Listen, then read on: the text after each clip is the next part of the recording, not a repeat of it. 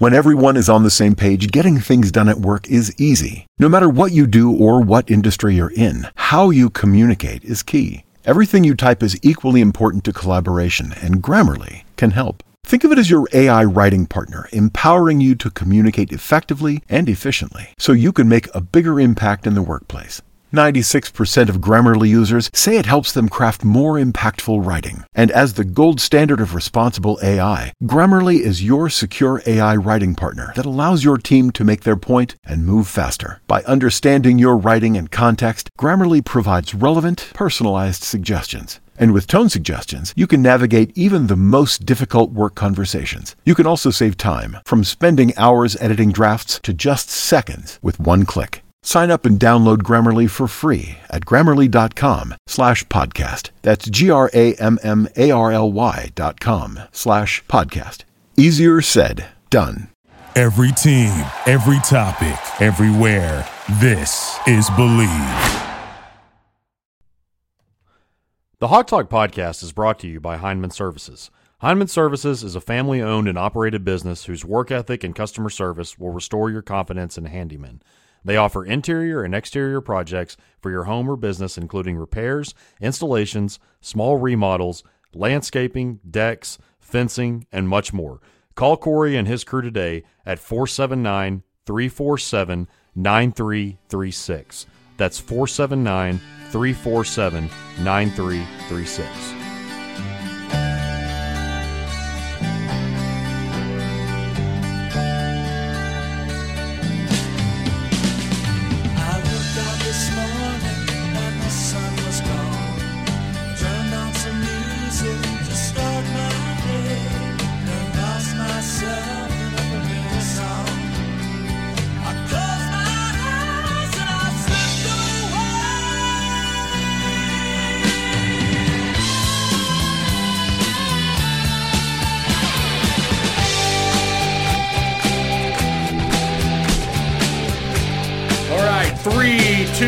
One. Yo, what is going on, Arkansas Razorback fans, SEC fans everywhere? Welcome to the Hawg Talk Podcast, episode number 109 on your Friday show. Just a heads up. want to give you guys a heads up here. We're recording on Wednesday night, like it, eh, eh, like almost 10 o'clock. So whatever happens tomorrow on Thursday, we might be a little bit behind. Please forgive us on that uh, due to scheduling conflicts. Kyle and I, it was it's my fault. Not gonna lie, my fault. We're having to record this thing a little bit early uh, again on Wednesday night. Uh, Kyle, how you doing, man? Thanks so much for taking time out of your Wednesday evening to, to chat. Yeah, man. I mean, your schedule's just screwing us all up. I mean, I'm just joking. No, I mean, I'm doing good. Uh, pretty crazy day of events. Um, like you said, as we're recording on Wednesday, and uh, Twitter just started erupting with whether we're going to be playing Notre Dame or not, and will what will we be playing Arkansas State? All kinds of different conspiracies out there of what could possibly be happening uh, with the SEC commissioners or the SEC athletic directors meeting with the commissioner Greg Sankey on Thursday. Uh, so a lot that's going to happen. I personally, uh, I'm just going to go ahead and give a hot take that uh, since since it is about a day and a half early before this is being posted, that I don't think that anything's going to happen at least until we actually get into August. I know we're on the verge of that, but uh, I, I still think they're going to keep waiting this thing out until they just cannot anymore. That's what they're doing. They're buying their time. That's what they're doing. They don't, you know, they're waiting on COVID to see what it does. The minute they get a, a, a lower negative, you know, going in the opposite direction, a good trend, I think they're waiting for that moment. I kind of feel like that's what's happening. So we'll get to that in a second. Uh, this is a pretty loaded podcast. On the next segment, Kyle actually interviews former Arkansas Razorback catcher Brian Walker. So you're going to want to catch that. Apparently, it was a hoot. Uh, I know I'm looking forward to listening to that interview. Before we get into everything, let's knock out the, the, the stuff that we can just kind of throw out there really quick. August 3rd is the deadline for Isaiah Joe to declare for the NBA draft. Kyle, really quick, yes, no, is he coming back? I think he's going pro. We had Steve Sullivan on. Uh, I've stood strong really since uh, we you and I started talking about this. What was it in like Oh, late gosh. March, early Yeah. April?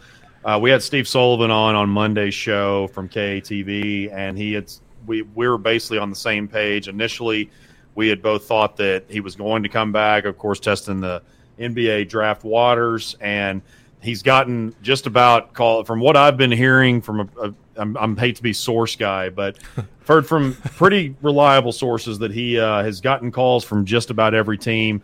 Uh, there's one or two in particular that absolutely love him. I think Ty, you you and I probably have uh, that same source, but um, he is uh, the way the just the way that things have been going. Uh, I'm thinking that he is going to be going pro. He will not be back at Fayetteville. I don't really buy into much to the whole entire like he hasn't been at practice. Yeah, I, I get where those like those thoughts can come from, but at the same time, I just feel that he's done a very good job. He and his family both have uh, done a very good job of keeping this quiet in house, and it's he is done as a Razorback. I believe. I think that he's going to uh, enter the draft. And there's been some mock drafts that have had him as high as 18, um, as low as being undrafted. Yep. So I think it is it is done his time in Fayetteville. Yeah, he's he's. I haven't actually looked him up in a while. I don't. I the last thing I saw on NBC Sports. I don't even remember when that was. It might have been around. Might have might have been around April. Uh, they did not have him in the first round. They had him. I, I I'm trying to remember now. I don't even know if they had him on their list at all to be drafted. Uh, or at least not in the top uh, of their top 40. I don't think they had him in the top 40. But this is the thing, like the NBA draft, you know, and combined with how that already is, combined with the fact that you have this unorthodox offseason, God only knows where he gets. I, I think he gets drafted. I think he's going. I've kind of felt that way for a while. I've, I've never really felt super comfortable about, uh, well, at least recently about him coming back. The longer he waits this thing out, again, August 3rd. It's it's it's July 29th, and we've heard nothing. So I, I don't feel very confident that uh, that he's coming back. That's uh, you know we won't go down the road of, of what that means for the for this next season, assuming we have this next basketball season. I, I who knows where we're at with, with this COVID stuff, but um, that definitely changes a little bit. That changes well, it changes a lot. It changes the dynamic of this basketball team quite a bit. Does it mean that it's that that's all bad? Just means that some guys are going to get some more playing time than uh, than I think you and I originally thought. Brandon Allen, former Arkansas Razorback quarterback, is expected to sign with the Cincinnati Bengals. Again, by the time you guys hear this on Friday, it could have could already have, have happened. But he is expected to sign with the Cincinnati Bengals. I don't have any details on any rumors on the contracts yet.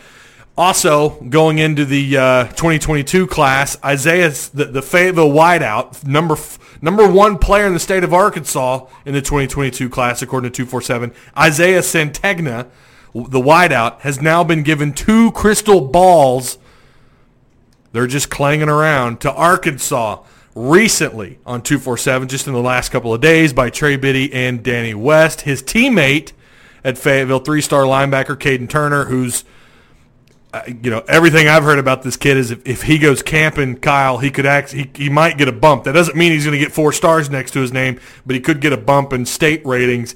But right now, I think he's like the number, he's somewhere around the top 15, but he's 6'2", 220. He has four crystal balls to Arkansas as well. What do you do? You think we've been talking about Caden for a while now that he's going to he's he's one of those guys that 2022 class that could commit relatively soon. You still think that?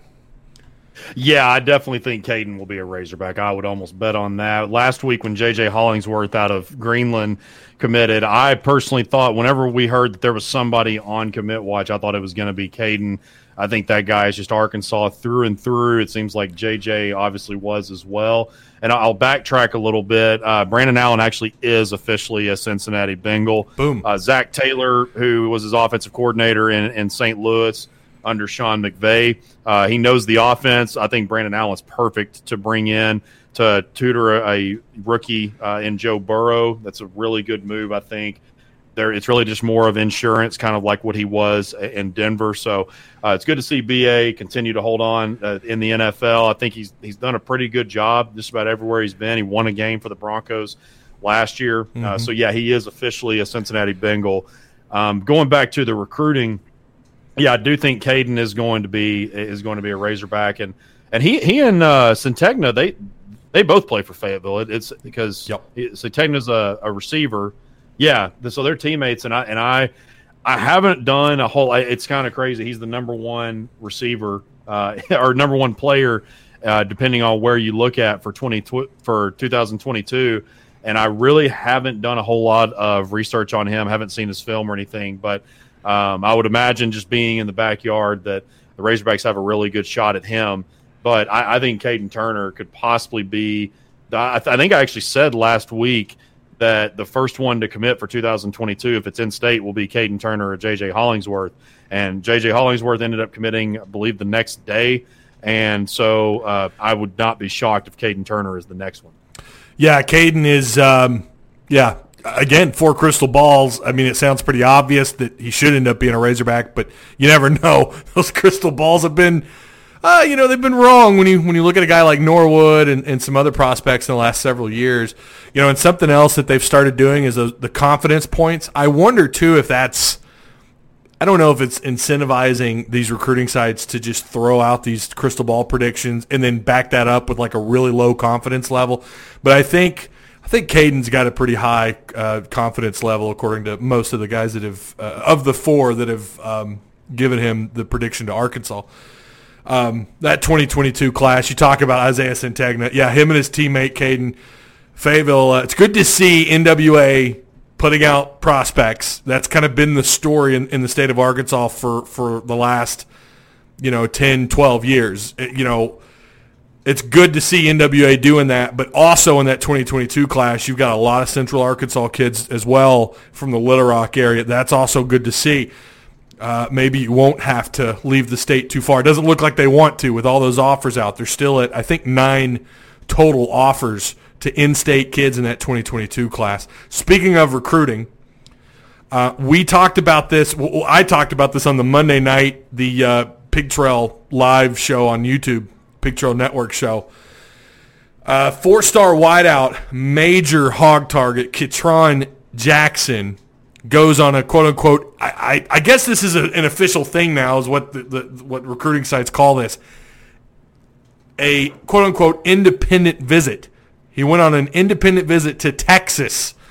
Uh, it had been rumored through several channels that Texas was his actual dream school, uh, but they were very they were pretty late in the process at offering him, and Arkansas and TCU really have been on, uh, at the at the near the top from the rumors, anyways, from these uh, recruiting analysts around the country. The belief has been that it's it's been Arkansas, and in fact, you know, I've had people ask me they think that the radar is so hot with him being a hog if he was a silent commit, if I thought maybe he was a silent commit, or should he be on commit watch for the University of Arkansas? And this is going back to like March. And I've said I felt very confident that he would end up committing somewhere, probably to Arkansas before the season actually started. Now, obviously with COVID, things, it's just wonky, unorthodox, crazy. Anything could happen. But now with this independent visit, Kyle, uh, they weren't originally. I, I don't believe they were ever really in in his in his short list because of that late offer.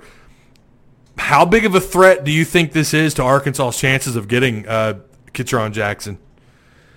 Well, you got to understand that when you look at, and this is something I experienced from being in Texas for three years. You, you've got, and I've talked about it before. You've got A and M, you got Tech, you've got UT.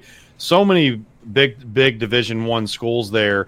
But at the end of the day, despite the fact that they have, to an extent, struggled compared to what they are used to, UT is still it for a lot of Texas kids. And it, look, let's look at Cavante Dixon. You know, he was out of Carthage, Texas was committed to the Razorbacks. Uh, he and his teammate, I can't remember the offensive line. Uh, uh, was it was it Tykeus Crawford, the, the offensive lineman that was committed to us? So those two guys from Carthage under Chad Morris, and even when Kilvante was committed to the Razorbacks before things started really hitting the fan last season, he had been very open that if he and also his brothers there, so that probably had a lot to do with it. But he had been very open with the fact is that yeah, I haven't gotten that offer from Texas, so right now I am 100% committed to to the Razorbacks. Danny West from Hog Sports went on on record saying stuff about that multiple times.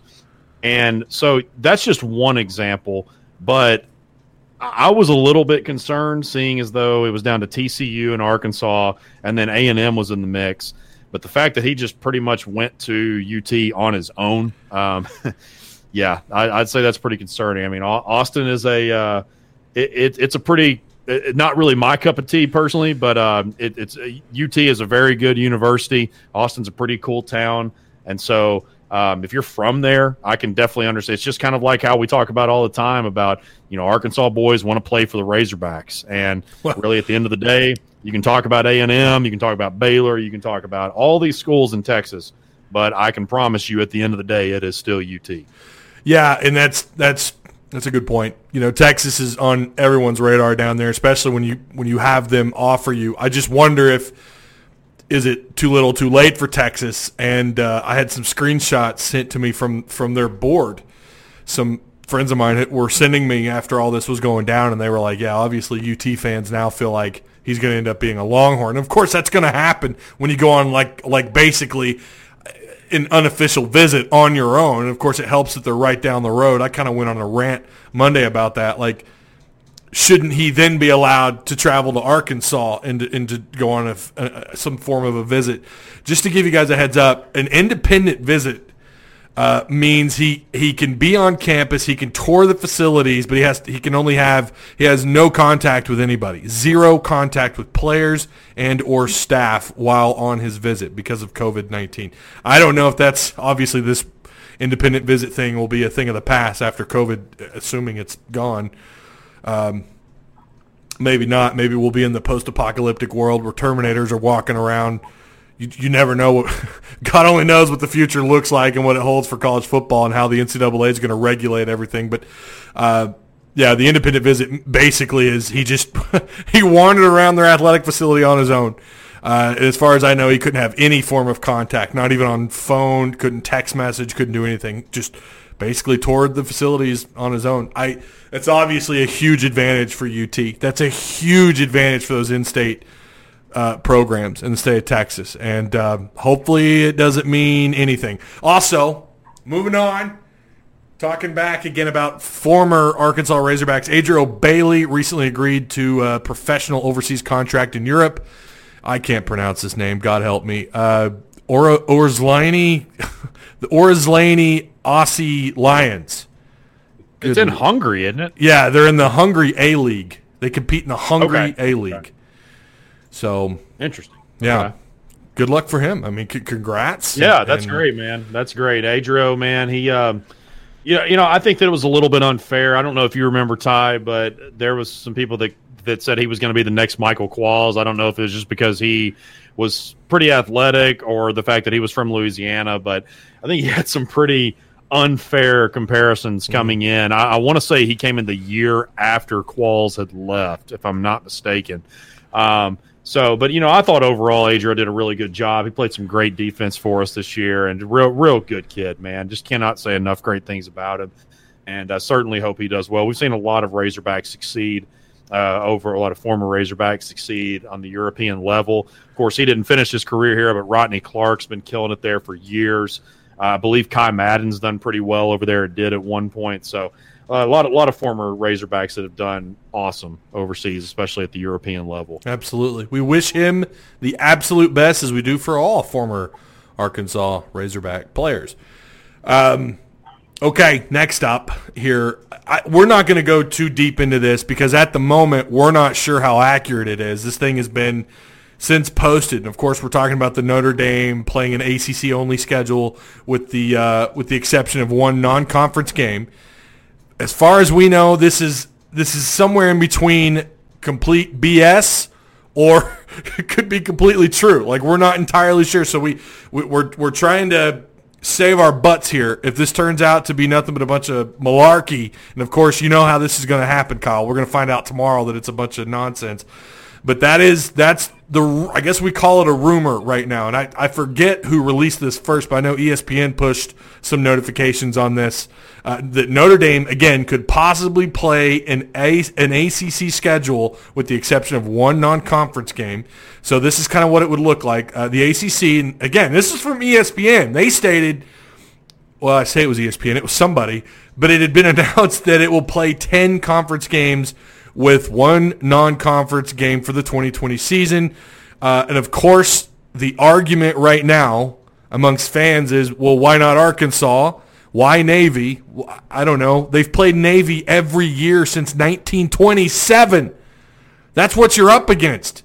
Um, if this is to be true, if this is or to be believed, uh, but but per ACC rules, it's crazy how specific this is. If it is BS, uh, per ACC schools, per ACC rules, schools have to play uh, that plus one at home, meaning their non-conference game. Uh, in the Navy game is scheduled while uh, is scheduled at Navy, while the Arkansas game is obviously at Notre Dame. Um, that's really the only weight that Arkansas carries at the moment. That's it. Like they wouldn't have to really. You're not going to have to change venues. You're, you're going to have that game still where it's supposed to be, just possibly on a different date. I think the startup date, I believe, is September 12th, or at least that's what's being rumored from. Uh, I think that was Brandon Marcello of 247 who actually put that out.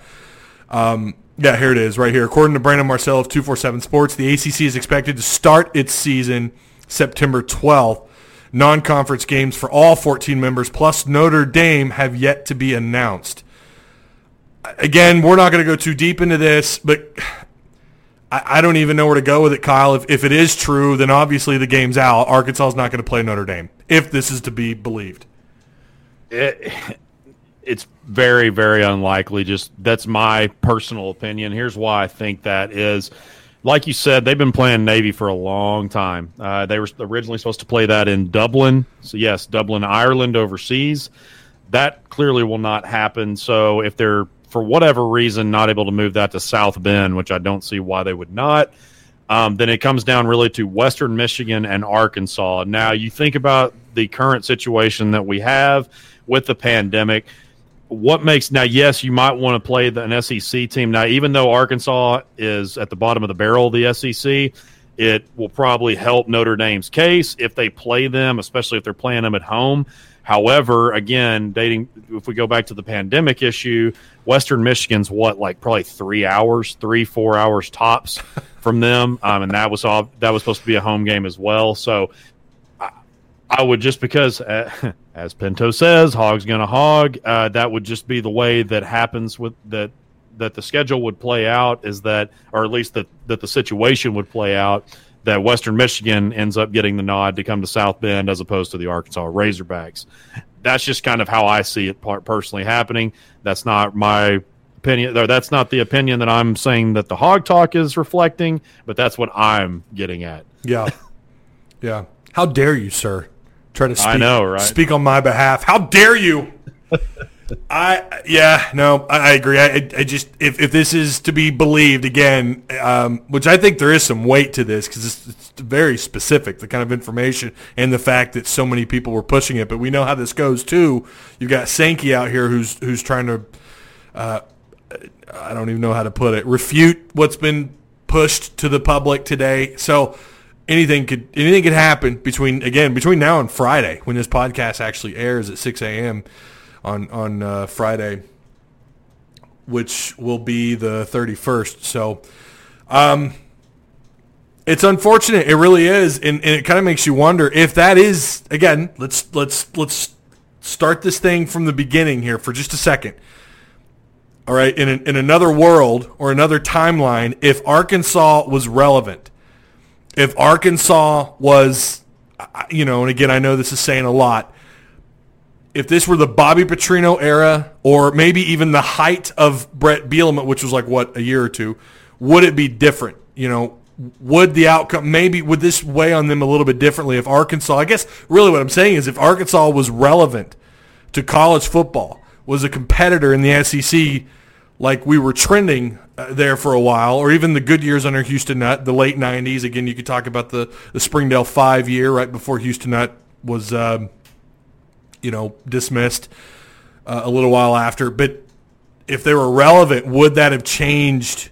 Would that change the minds of Notre Dame and and and the projection between these other two opponents? And I think that it absolutely would be the case because Arkansas at that point, I mean, you're, you're talking about a relevant SEC program and and the kind of the kind of audience you would pull to that would be a lot better, I think, than that of at least Western Michigan. I don't know what kind of I don't know what their ratings are when they play Navy. I have no idea. I, I'm going to be honest with you. I don't watch Notre Dame football. I could care less about their their rivalries and about their their matchups. Don't get me wrong. There've been some legendary games between them and USC and and and all. I mean, you can name several teams. They've they've had some great history, but I think if Arkansas was relevant, was a little bit more powerful, if they were a program winning, I don't know, nine, eight, nine games a year, I think they'd have they'd have a lot more weight to the conversation than than other than the fact that it's a game that was supposed to be played up there to begin with.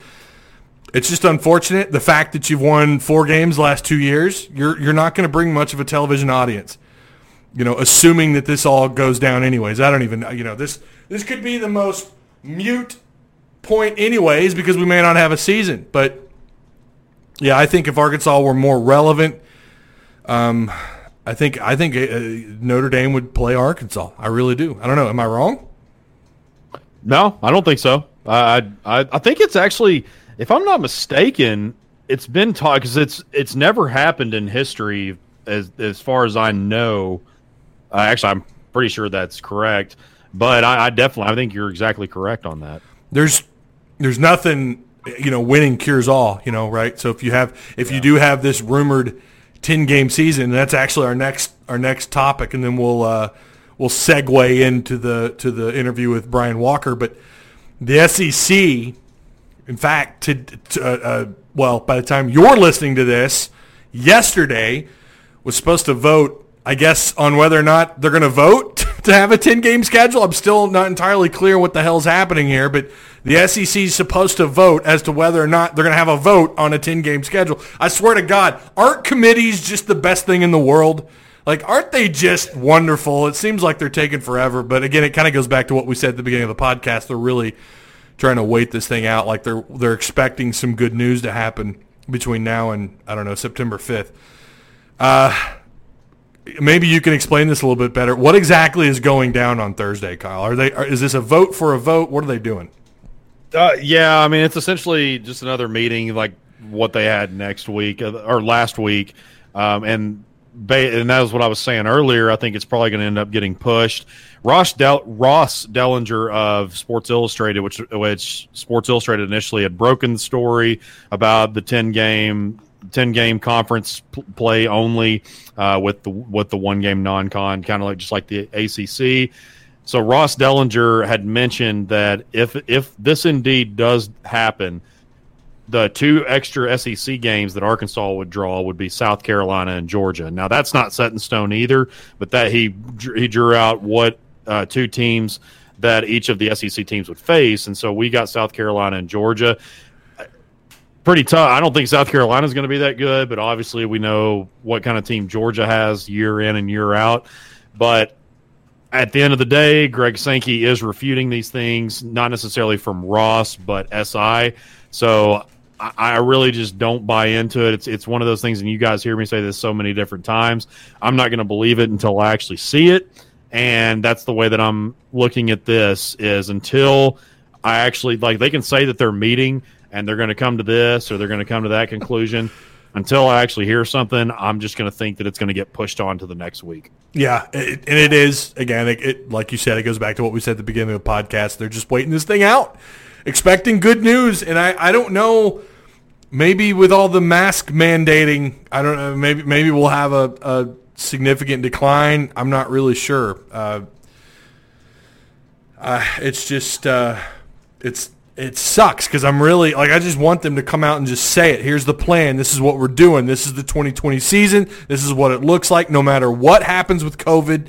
But at the same time, I'm also not the guy having to count the pennies. I'm not the guy that's you know I'm not working in accounting for SEC, so I, I or for the NCAA for that matter. I'm, I don't know financially. Like obviously, they're, they're, they want to get the biggest bang for their buck, and if you do have a, a an opposite direction kind of spike, like a, a, a rapid decline in COVID, and that changes everything. You know, well, at least it does in their eyes. In their eyes, it changes everything because, because it's all about perception. It's all about the perception of what the perception of what's going on.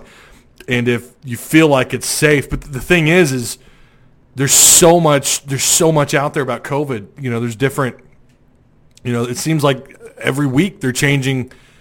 You know how long you could be asymptomatic with it, how long the recovery is, how long um, it takes before another strand of, of COVID comes along. So like there's all this extra stuff, this extra baggage that comes with it. So in my opinion, I think you just need to come out. You already know what's going to happen. It's either it's either you're going to play a 10 game schedule, which has been rumored now for like the last month, or you don't have a season. You need to come out now, get ahead of it, get everything straightened out. No, so this way your ads, you know, your coaches, your your players, the families know what to prepare for. And if you wait until the last minute, it's going to be a it's just going to be a giant debacle. So and you're going to look like clowns too. And the NFL's catching some heat for this as well. There's not really a plan in place. I think it was Drew Brees that tweeted last week like get your act together NFL. Let's figure this thing out and let's make some plans. I think now you're starting to see them move in that direction. It's time for the NCAA. It's time for the conferences to come together and just just get it out there. Let's just do it. Whatever it is we're going to do, let's do it. Let's let's implant the the the action or or whatever our plans are. Let's let's start now instead of waiting until the last minute, and then you're going to look like a bunch of idiots and uh, you know lose possibly more money. So yeah, it's it is it's um, what a what a year 2020 has been. It's it's just it sucks. Never did I think that we'd be on a podcast talking almost every episode about about the reactions to a virus. You know, I never thought this would be something that we'd have to to talk about or to discuss. And it puts us in this situation. And I know we have people that kind of expect us to know this stuff. It's like, no, we don't. We have no idea. Okay, let's answer some Discord questions really quick. We're going to run by these and then we'll get into the, the final segment. Um, Let's see. Yo, boy Judd wants to know if we have a football season. Do you see us winning? We answer this one every week. Uh, do you see us winning any SEC games? If so, what teams? We answered this last week. I said probably maybe one, possibly Mizzou or one of the Mississippi schools. Kyle. Yeah, that's where I'm at. The I, I'm still sticking with the Mississippi. I'm just I'm going to find out because I, I when we do get asked this question, I, I always say the Mississippi schools. I'm just going to stick with Mississippi State just because I hate the yeah, love Mike Leach as a person, uh, but I uh, hate the uh. air raid that much. Wow. That I, I hate that offense. It's trash. Yeah, it's awesome whenever you're playing awful teams Yeah. and you score 50 points and you give up 48. That's all good and dandy, but I hate the air raid so much. It's exciting to play with on NCAA football on on, Yeah. on the console. Yeah. But it ain't ever going to win a national championship in real life. You heard it here first. Well, you're not uh you're not wrong there. I I I'm a old school guy, man. I like I like and I know it's it's that 90s or, or classic take on college or on football in general, but I like the power I. You know what's coming, try to I stop love it. the power eye. I it's just But I'm a smash mouth type guy. See, that's why, even though I knew that that style, which I mean, he did open it up a little bit more under Enos, but I see, I loved Bielema type football. Now, Yeah.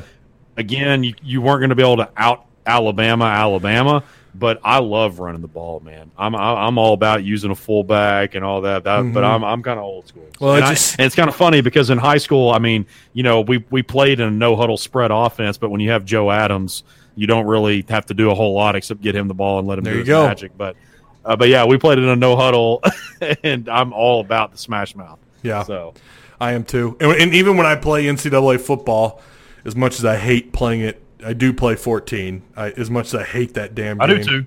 I hate it so much, but I do. I run power I football. That's what I run. That's just what I like to play. Don't get me wrong. I will spread it out. I will spread it out on your butt and uh, and and throw it all over the field if I have to. If you've got a weak secondary, but I like to run the ball. All right, uh, Haas, Jay Hawes, Junior Seventeen in Discord. Seems like football is gonna happen. Okay. Guesses on capacity. How will fare against strictly SEC, uh, strictly, I think he's been drinking tonight, strictly SEC the game season. Injury reports if y'all got them. Uh, we know, Hawes, we love you, man. Um, I don't know of any injuries. I I know that KJ Jefferson reported at 6'3", 242. He's a freaking tank. the, he he was he was looking like a just straight up Humvee in those videos that Arkansas football posted on Twitter Yeah. and Instagram. I as far as I uh, don't know. I mean, as far as injury reports, I mean, they've just really been running routes and practice, like just in shirt and shorts. So I mean, there's uh, nothing that they've that they've let go outside of their locker room. Um, you know, as of right now. But Yeah. Oh, and I think Arkansas did. So did Arkansas retest COVID again? I saw someone post on on uh, Razorback Nation. I don't know if that was an old post from earlier. What was that last month where they po- they tested and uh, this had to be a new one because it said zero zero positive cases. Uh, I you know I don't know about I, I haven't seen anything about Arkansas, but I, I did have in my notes here that we talked about the NBA last week and some of the, and, and I mentioned how a lot of the institutions are doing really well, minus uh, institutions and organizations minus the Miami Marlins Yep. have uh, done a really good job of keeping cases either at zero or at a minimum. Out of 344 NBA players tested for COVID since the last results were announced on July 20th, uh, there have been zero. So that's two consecutive rounds that where there have been no, or well, two consec- consecutive is two, I guess, where there have been no positive tests. So Yeah. whatever the NBA is doing, we need to take some notes. So I mean, if if it's really hard to put college kids in a bubble, I do. I say it's it's real easy to say we need to do whatever the NBA is doing. I, I do think it is a little bit harder to keep 18 to 22 year old kids in a bubble. Uh, It's just really not feas- feasible when you really think about it. Um, but either way, the NBA props, man. I, I don't I don't uh, give the NBA props a whole lot about a lot of different things, but uh, man, they've done a phenomenal job, and I think I think most colleges have too, and even the MLB, the majority of the MLB overall sports, whether you look at it professional or a college level, have done a great job of keeping Yeah. these cases down or at zero. Well, and something else I want to point out. Uh, Florida, who they had, I don't know how many people test positive for the Marlins. Uh, the question is, what kind of symptoms are they facing? You know, yeah, you'll test positive, but that doesn't mean you're you're sitting around throwing up. You know, you've got you know what coming out of both ends of your body. That, that I mean, they could be walking around like, yeah, you tested positive. Oh, I had no idea because I'm like 25 and I'm in the best shape of my damn life. Like, I, that's the other thing that we're not addressing. Like, okay, they, they test positive. What does that mean exactly? And of course, the uh, the counter argument is, well, you got to think about their families. Like, you know, they're going to go home. What? They're going to go home to their to their to their hot 25 year old wife, who also will probably walk around and be asymptomatic. You know, I I don't know. I'm going to get in trouble for that, I'm sure. But I I like I don't see the urgency to freak out like the MLB did with Florida or with the Marlins when they had all these guys test positive. Like, oh my God, it's the end of the world. And look, I know our Cardinals are sucking right now. I think they lost again tonight. That's what three straight losses. Um, yep, it is. I I- like these guys are in the best shape of their lives now.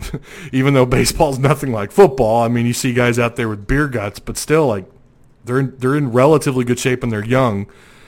I, I don't know. I get maybe postponing games. I get that, but I, I just have a feeling MLB is going to cancel the season. What are they going to do in the NBA? What are they going to do in the Lakers when when you know LeBron and all those guys test positive? They'll shut the whole damn year down, and I think that's ridiculous. Okay, moving on to the other part of his question too. He wanted to know how we'll fare against strictly S, the SEC. Again, we so we already answered that. I don't think they do very well. A lot could happen. Uh, so we already kind of answered that. Uh, he also says definitely hoping for the bottom of the East to round out our schedule. I agree. I hope so too. It, it'd be nice to get South Carolina as rumored. I'd be okay with that, uh, and obviously someone like Vanderbilt. Um, Austin BF seven twenty or seventy twenty five wants to know going. Good grief, I, going SEC only games. Who do you think the other SEC East teams will we will play will be? You guys are drinking tonight on Discord, and I'm not reading these questions before. before Well, we recording. we covered that one with Ross. Uh, so Ross Dellenger from SI had, had Mm-hmm. tweeted out that um, if if things go to plan with the ten game conference schedule, it's looking like Arkansas will draw South Carolina and Georgia. So be playing old Will Muschamp and Kirby Smart. Yay. That'll be awkward for Pittman a little. Well, maybe not. Actually, probably a good reunion. Kirby Smart was all about that hire. He he was in support of Yeah. Sam Pittman going to Yeah. Arkansas. Um, yeah, we already answered those questions. I did not read these out before we started, but this is a good one. Trip, I think, had a good question last week. This is a good one. If you if you could call the shots here, what rules and regulations would you make for the attendance at games this year? That is a damn good question. Yeah. That's a good question because there's so much like there's so much if you're the guy, that means you also have to consider the financial side of things. Um I, I don't know. We're hearing rumors that some programs may allow up to about 30% capacity. I would say make mask mandatory. Um, have them Definitely mask mandatory. Yeah, I- and you know what, man? Like like we've talked about, I'm at the point now where if it, if it makes people around you feel safe to wear a mask, then just freaking wear it. Like, is it really going to hurt? This isn't like we're knocking on doors trying to take guns away. It's it's a freaking piece of cloth you put over your face. Is it really that big of a deal? I mean, I I mean- I get being upset about the state telling you you have to wear a mask or Yeah, you're going to get fined. I- I, I get that. that. I I get do like, look, but I'm on the same page, and I say this every time. Just wear one. Like it's not that big a deal. People complain about breathing. I've got some. I've got some stuff going on where I, I it's hard for me to breathe at times, and I wear it anyways. I make sure my kids wear it just just for the other guy, just for the guy that may not be practicing social distancing, just in case JIC. But what I would do, honestly, I would make it mandatory to wear a mask. I'd have them available like everywhere, everywhere inside the stadium. Get it about maybe maybe not 50% capacity, maybe about like 30 to 40% capacity. I don't know what, you know, what what is it? 78,000 I think is the capacity at, at uh, in Fayetteville. So that's what I would do. Um, and then obviously if if tests are readily available for the players, I would I would test them at least 24 hours before kickoff and then have a damn football game. That's what I would do, Kyle. Yeah, I, I'm pretty much on the same thing. I mean, well, first off, uh, we talk about capacity and stuff. You gotta you gotta be realistic here and look at the financial stuff, and you got you got to take care of your season ticket holders. Um, I mean, that's that's so make sure that which I, that's what your Yurachek has done. Um, he's taking care of the people that give money to the university. And at the end of the day, that's what helps it run. I mean, there was a uh, the most recent Hog Pod, which I'm a huge fan of, of Bo Mattingly and the Hog Pod. Uh, they yeah, go ahead and plug them. They recently did the a uh, pod over Arkansas transferring into the from the SWC to the SEC, and really at the end of the day, just like it is with anything, especially sports or just anything in life, it comes down to financial stuff. So you need to take care of your season ticket holders. They get the first come, first serve, and your people in the box seats, whatever. Um, need to make sure that those are taken care of, and then you kind of work down from there. But I definitely agree with the masks. Uh, agree with the testing. Testing is going to cost money, but you know what? If you're being safe, like, might as well go ahead and nip that in the bud. And you try to figure out a way that you. I, th- I think it was actually Montaric Brown. Whenever they did the Zoom call with Sam Pittman a couple weeks ago, they did. what They also talked with Rakeem Boyd and Montaric Brown, and they asked, you know, how is how is the coaching staff keeping you guys motivated with this stuff that's going on? He said, you know what, you know, like we're grown men. Uh, we have to really make a decision of, of why we came to to the University of Arkansas.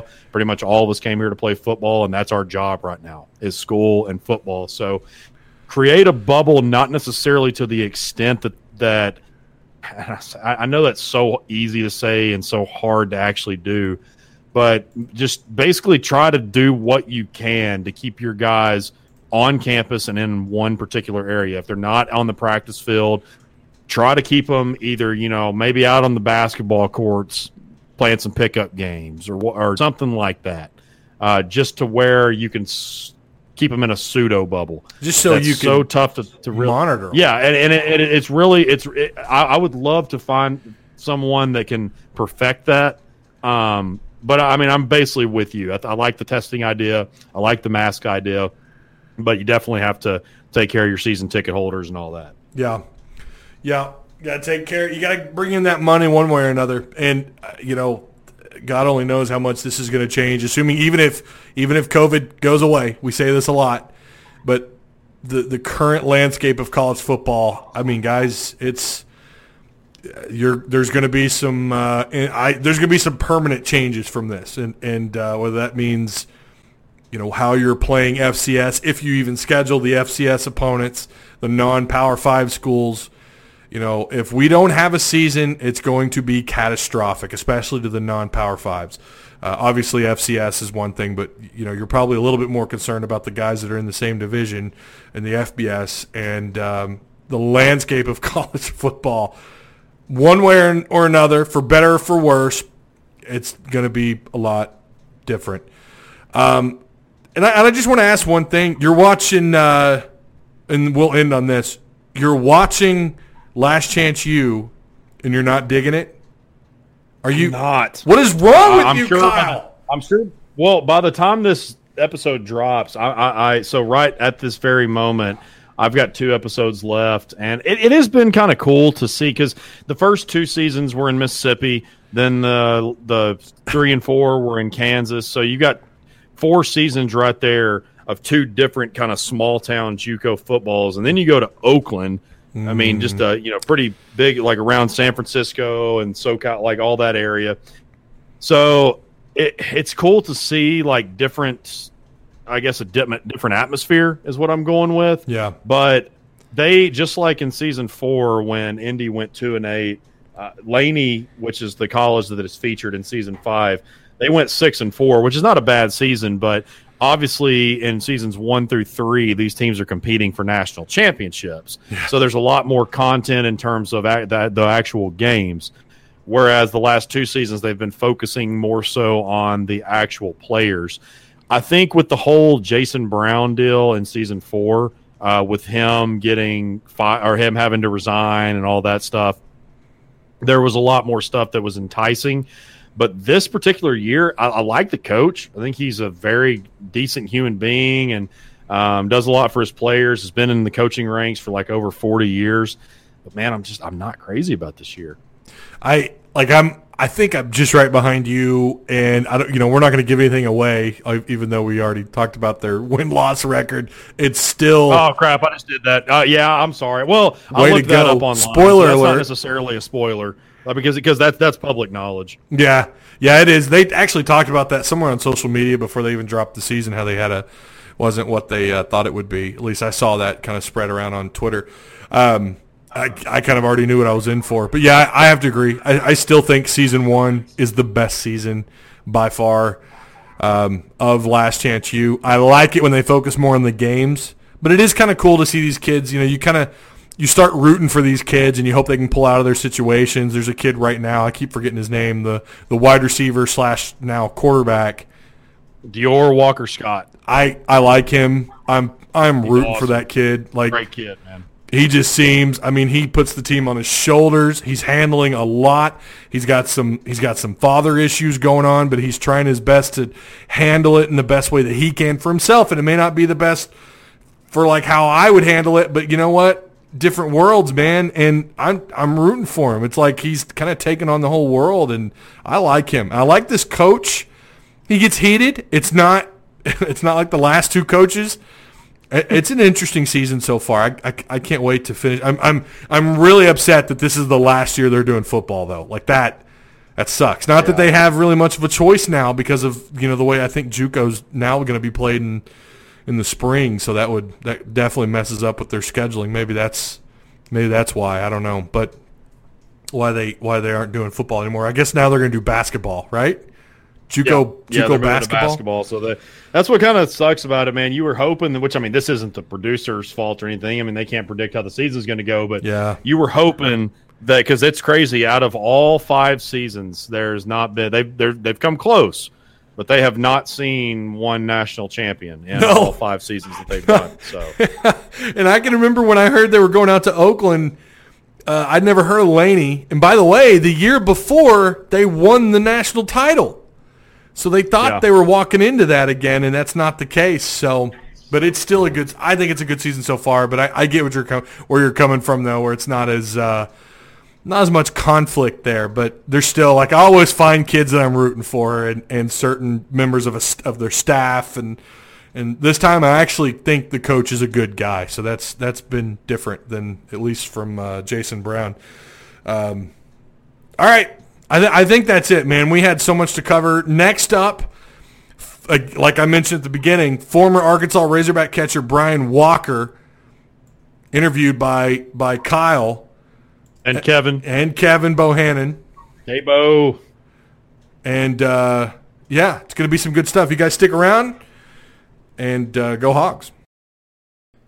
Yo, what's going on, Hog fans? I hope you guys are enjoying the Friday episode of the Hawg Talk podcast. If you are, do us a favor, rate and review the podcast. However, wherever you're listening to us, we'd really appreciate it. We hope you enjoy the next segment. Woo Pig Sooie, go Hogs. We're back on episode number 109 of the Hawg Talk podcast. Kevin Bohannon, Kyle Sutherland here, and we are happy to be joined by former Razorback catcher Brian Walker. Going to talk about some of his career with the Hogs and also touch on his pro career and now him as a coach. Brian, first off, man, thanks for uh, taking some time out for us. I know it's been pretty crazy, but what have you been up to these days?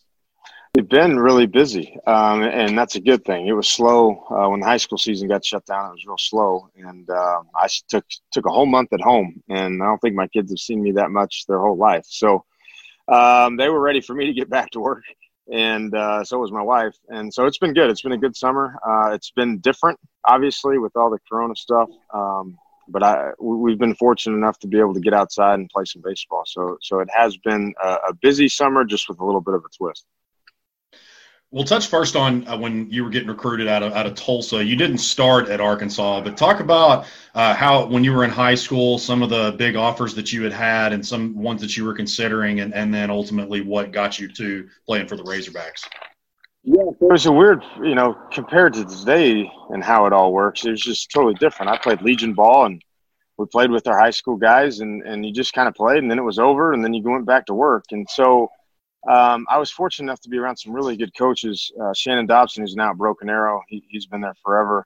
Um, and, and Clay Overcash and Bill Springman and, and Sean Newkirk. But a lot of those guys had professional baseball backgrounds. So Springman took over at my high school with Overcash and Newkirk, and um, Overcash, who's now at OU as, as an assistant, he was uh, part-time scout with the White Sox, and so they took me to the area code tryouts, which back then was in Chicago.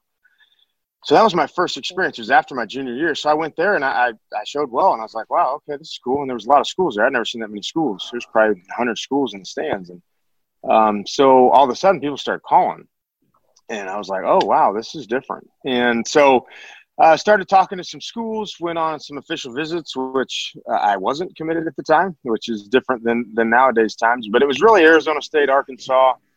What were kind of the final two. Um, there was a lot of interest, but um, those were kind of the final two, and and it just kind of came down to I I, kind of wanted to get away, and so I went to Arizona State my freshman year, and Coach Murphy was there. And they had a really good catcher there, so I redshirted uh, Tuffy Gosewisch was there, and uh, he came back for a senior year, and so it was going to be year two. He, I, I wasn't going to wasn't going to play, so I talked to Coach Overcash again, and got in touch with Coach Deggs and Coach Van Horn, and I was able to make the switch after my first year and come over to the Razorbacks. So a little bit different story. Um, there's no transfer portal. Uh, there was no offers when I was a freshman, sophomore, junior. It was really after my junior year, and, and it happened fast. And I wouldn't change the experience. You know, being away from home at Arizona State the first year was really good for me to, to have to grow up and figure out how to be. You know, I was 20 hours away from home, so I, I had to learn a lot of things. And then when I came back, you know, I was thankful that Coach Van Horn and Coach Deggs still wanted me. And all I wanted was an opportunity to play, and they gave it to me. And I was fortunate enough to be able to, to get in the mix and, and play for three years. Brian, you obviously started early on in the Dave Van Horn era. You came right after Brady Toops and that 04 team that went to the College World Series.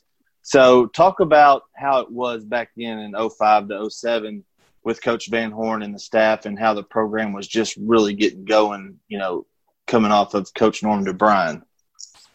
Yeah, I mean, it was very early. Um, I think that was Co- Coach Van Horn's third year, and Yeah. so Coach Deggs was there, and uh, you know, it, it was just different. It's kind of funny because when I went back and coached, it was just a little bit. Uh, I hate to use the word calmer, but that's really what it was. Um, Coach Van Horn was in your face. Uh, he had expectations, and and you had to meet him, and he, he wasn't changing. And so so I quickly learned as you know a 19 year old that you know I had to adapt, and and they obviously knew what they were talking about, so I wanted to learn, but I also had to uh, to adapt to them, and they were great. I mean, Coach Deggs was a big time motivator. Um, and, and Coach Jordan as well. It was it's funny because you know th- they've been in the game so long now, and I'm obviously older and see it from a little bit different perspective. But but they were fantastic motivators, and and um, there's a reason why all three of them were successful, and, and obviously Coach Van Horn with the Razorbacks. I mean, he he set the stones um, and the bricks early, and the expectations, and, and there's no it's no shock now that, that it just runs full tilt. And, uh, you know, my second year, Coach Butler came in and, and he, he, was awesome.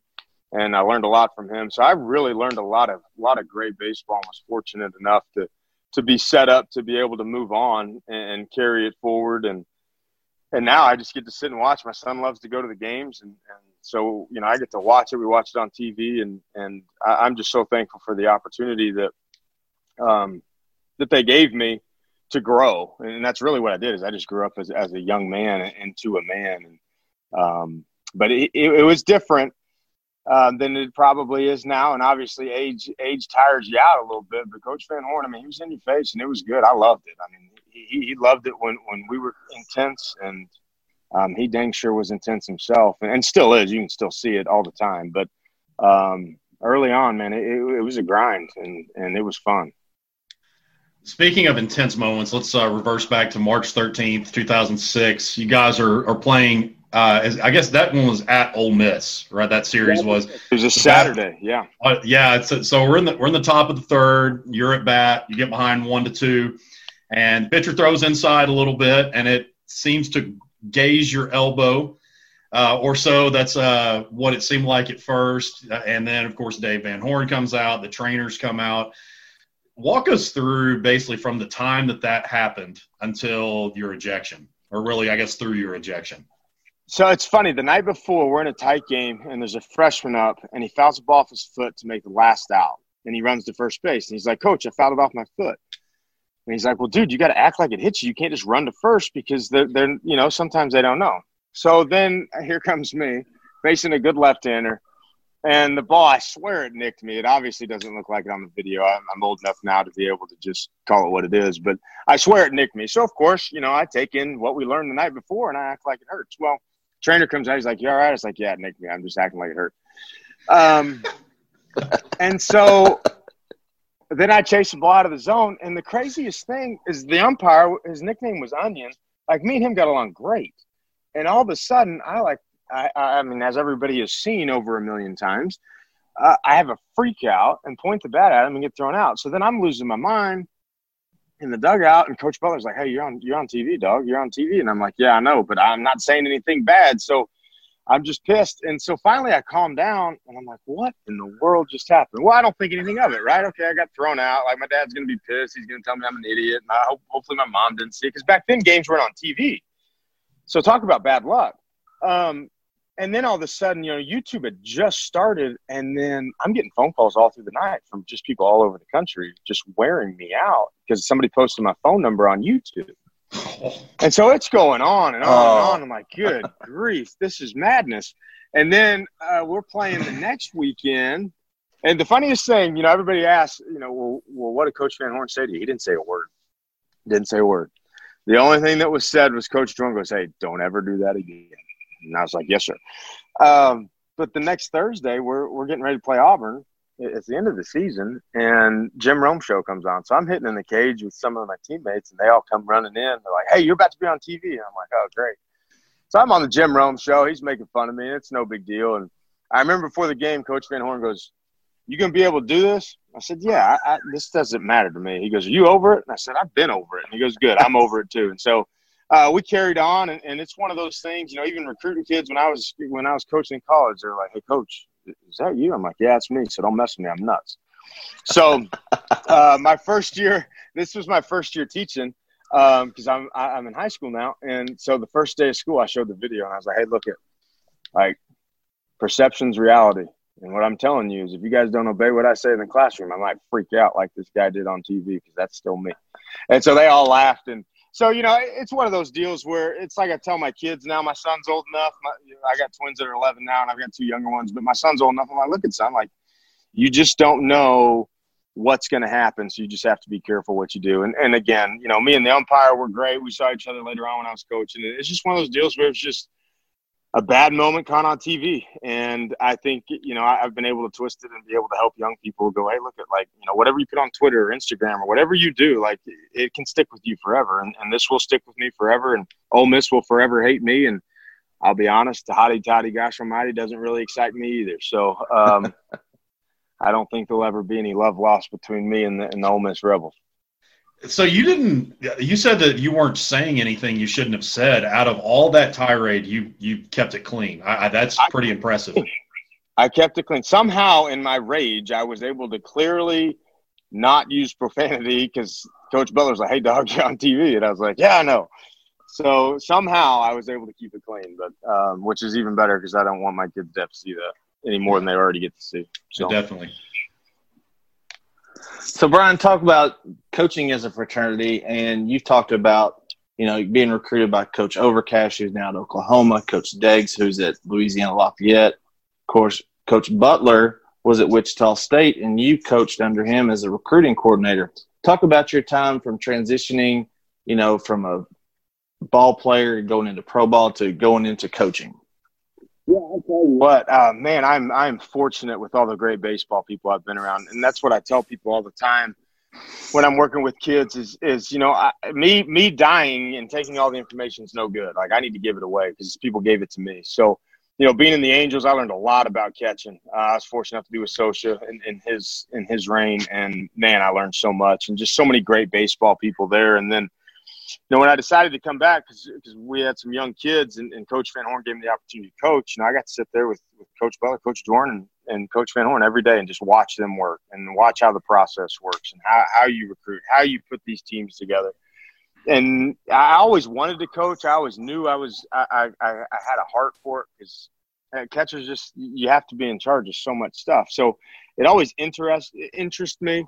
And, um, so when I was given the opportunity, I, I, was thankful. And and then you know, Coach Butler gets the head job at Wichita State, and and he asked me to come along, and I was like, wow, this is a big opportunity. And so, um, just being around, you know, getting to see Coach Deggs later on when we played him, and, and just being able to say thanks. I mean, I, I think when you're young, you, not that I'm old, but when I was younger, you just don't realize how important these people are in your life and how much impact they have and and so that that was the biggest draw to me is is being able to impact young people and, and share um, the ups and downs of, of baseball, which is a lot like life, and, and just be able to give them what those coaches gave me. And you know, it's funny that, that Coach Overcash comes up because he he just texted me about his boy who I held the day he was born. Um, we were just texting before I jumped on this call, and and Coach Van Horn, you know, j- just watching him and his career and, and how he did it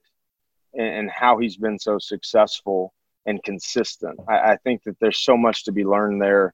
And then, and then Coach Butler giving me a shot. I mean, man, I got to learn so much. I got thrown into the fire, and he's obviously one of the best recruiters that, that that's college baseball has seen. And just getting to learn from him on a daily basis, and and being able to get that understanding, and then the connections that come with it, just the people that you meet. Um, you know, coaching.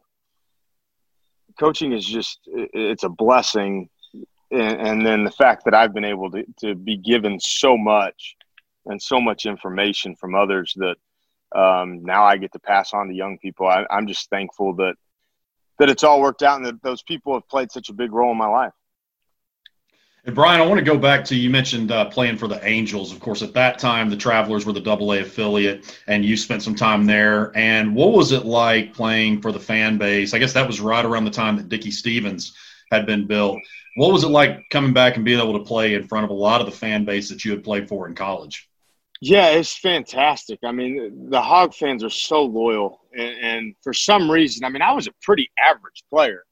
Um, there's no records uh, other than me getting thrown out uh, that are ever going to be in the books um, for, for Razorback history. But you know, for whatever reason, the fans took a liking to me, and maybe it's because I was crazy. But um, that they always showed up. And, and you know the, the, kids would always come and it was amazing. You know one of the kids that i always talked to before the game he was down the left field line.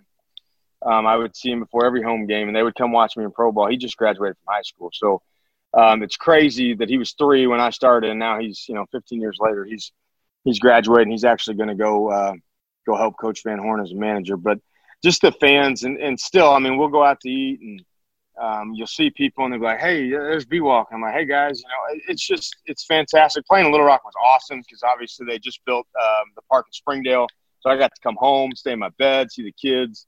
There were so much great things, and that's why you know being a Razorback, and and I think that as you get further distance from it, you know, there's a sense of pride that comes with it, and then you know, the, just watching the success and the people that ha- have gotten out of there. I mean, I was watching Keuchel and McCann the other night, and I remember catching Keuchel, and I remember coaching McCann. It's just it, it's a great fraternity of of people that stay in touch. I mean, we have a guys trip every November, probably not this one, um, but we, we all hook up and former teammates, and we we go and we play golf for like three or four days and just hang out and, and cut up, and it's just fantastic. So the the, the fans, I can't thank them enough for for still remembering who I was because I, apparently I was a pretty good 260 hitter because that's what I was. And, um, they, they they have always been gracious to me, and I'm very thankful for that. And one question that I've asked every, I- I've interviewed probably about six or seven players that have, have been under the tutelage of Coach Van Horn. And one question that I always ask them is that there's obviously the naysayers out there, no matter how good he does, the fact that he has does not have a national championship to his name, that's just cursable uh, in, in terms of some fans thinking. What would you say to the fans out there that are naysayers that say he can't get the job done or anything like that? What, what would you say to, to people that have that mindset? Find somebody better because you're not. I mean, somebody that can show up every year, put a team together. Is what they don't understand is how hard it is. It's hard to put a team together, and you got to get lucky. I mean, to win a national championship. I mean, I, I was fortunate enough to coach in Omaha, and I was there the, the night that uh, the fly ball dropped. I mean, uh, my son and I we were sitting right next to the dugout, and so you know, it's one of those deals where nobody is ever going to be happy. And as soon as he wins the national championship, which he will before he's done, then it'll be well, he didn't win two. You know, and, unfortunately, that's just the way the world is. But but I understand. But, but to those people that are naysayers, find somebody better because you're not going to. Somebody that can show up year in and year out, put their team in contention to win the SEC, to get to Omaha. I mean, he's been to Omaha. Uh, I mean, I think it's seven times now. I think that's right. Um, but I mean, f- find somebody better. You're not going to. And so the grass isn't greener. Um, he is he is proven to be a winner. He's proven to be loyal. And you know, when you talk about loyalty, you're talking about one of one of an ex Razorback who played, who wore a Razorback, who's had opportunities, I'm sure, to leave. I don't know that, but I would think that he's been prodded to leave and he stood strong. So the fan base needs to stand strong by him, and he'll win his national championship because I believe in him, and so does everybody else. And the players that they're getting are the best in the country. I mean, they're getting the best players from across the country. So um, his time's coming, and he'll continue to work. And, and knowing him, he probably won't stop until he gets it done. And and I wouldn't be shocked if it happens here real quick. Brian, you left Wichita State a couple years ago. I think three years ago now, and took over Prep Baseball Report as the state director. Talk about the transition to that and how PBR has helped, you know, baseball in Arkansas as a whole, and how it promotes the the young men out there. Yeah, I mean, uh, so I got a call from Sean Duncan uh, in February and goes, "Hey, you want to do this?" And I, I used it when I was a college coach because you know people send names, and what was great about it is you got video, and that that's what I wanted to see. Like, hey, what's the video? And and I I could dissect it myself. And so when they offered that up, I was like, yeah, sure, why not? And uh, it gave me a chance to see young players again, get me back out on the road and talk to coaches, and it was just a great opportunity. I felt like to be able to jump into an organization that I had used as a college coach. So I think there's some validity to that when I talk to these parents. I'm like, look at like not everybody's a division one player. You know, every kid in the state of Arkansas may want to play for the Razorbacks. Well, they're not going to take every kid. That's just not the way it works. But there's plenty of places for you to play, and this is an opportunity to where, you know, you come to an event and, and I can see you in person and we can get your stuff on your profile and then you know, when college coaches call or or you say you want to go to a certain school that's realistic, then we can start to work that out. And so um, it's amazing, you know, leading up to our big event this week, how many coaches I've talked to just about, you know, who we're bringing. Um, we're fortunate this is the first year where it's an Arkansas only team. So um, it's just a great avenue for, for kids to be able to, to get out there and be seen. Um, and I, I feel like uh, I'm.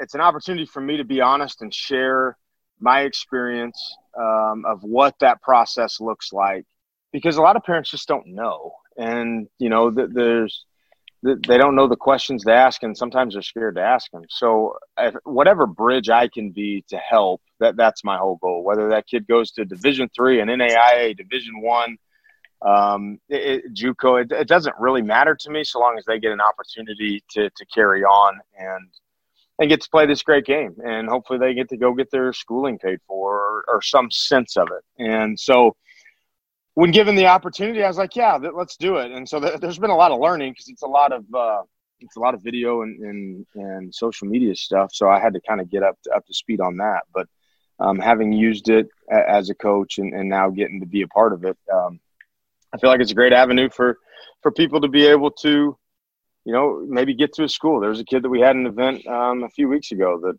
he went to the event. I called the coach. It's a friend of mine. I said, "Hey, you need to take this kid right now," and he committed to him a couple days later. So, um, it, it's just an avenue for me to help young people, and that's really all I wanted to do. It's always really cool when you know having those connections. If you have after you have an event, and because coaches can't get out right now, so they're taking the word of guys that they trust and that are on site and they can get in front of these players. But you are in Atlanta right now, and it's the PBR Future Games. Talk about this event and how it brings you know every state together that's in PBR's footprint uh, together for one weekend.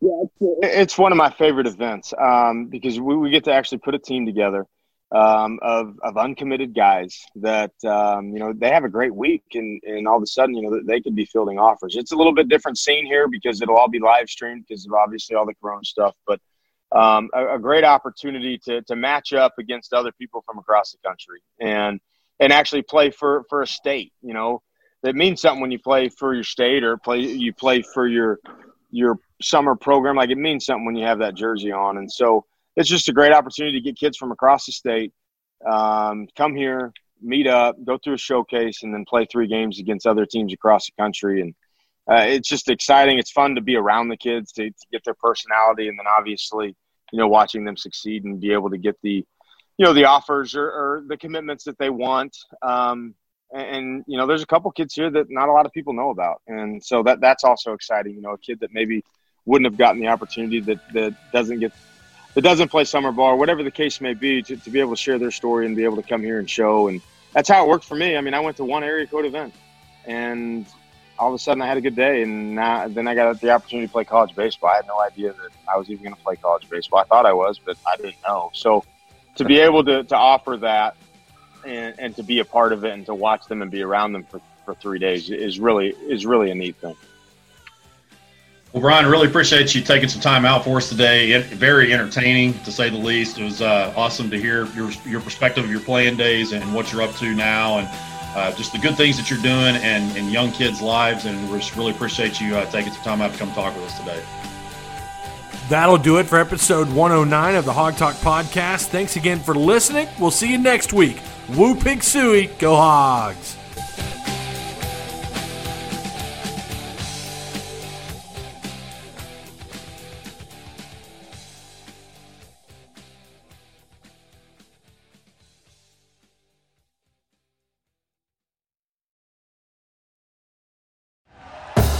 Thank you for listening to Bleav. You can show support to your host by subscribing to the show and giving us a five star rating on your preferred platform.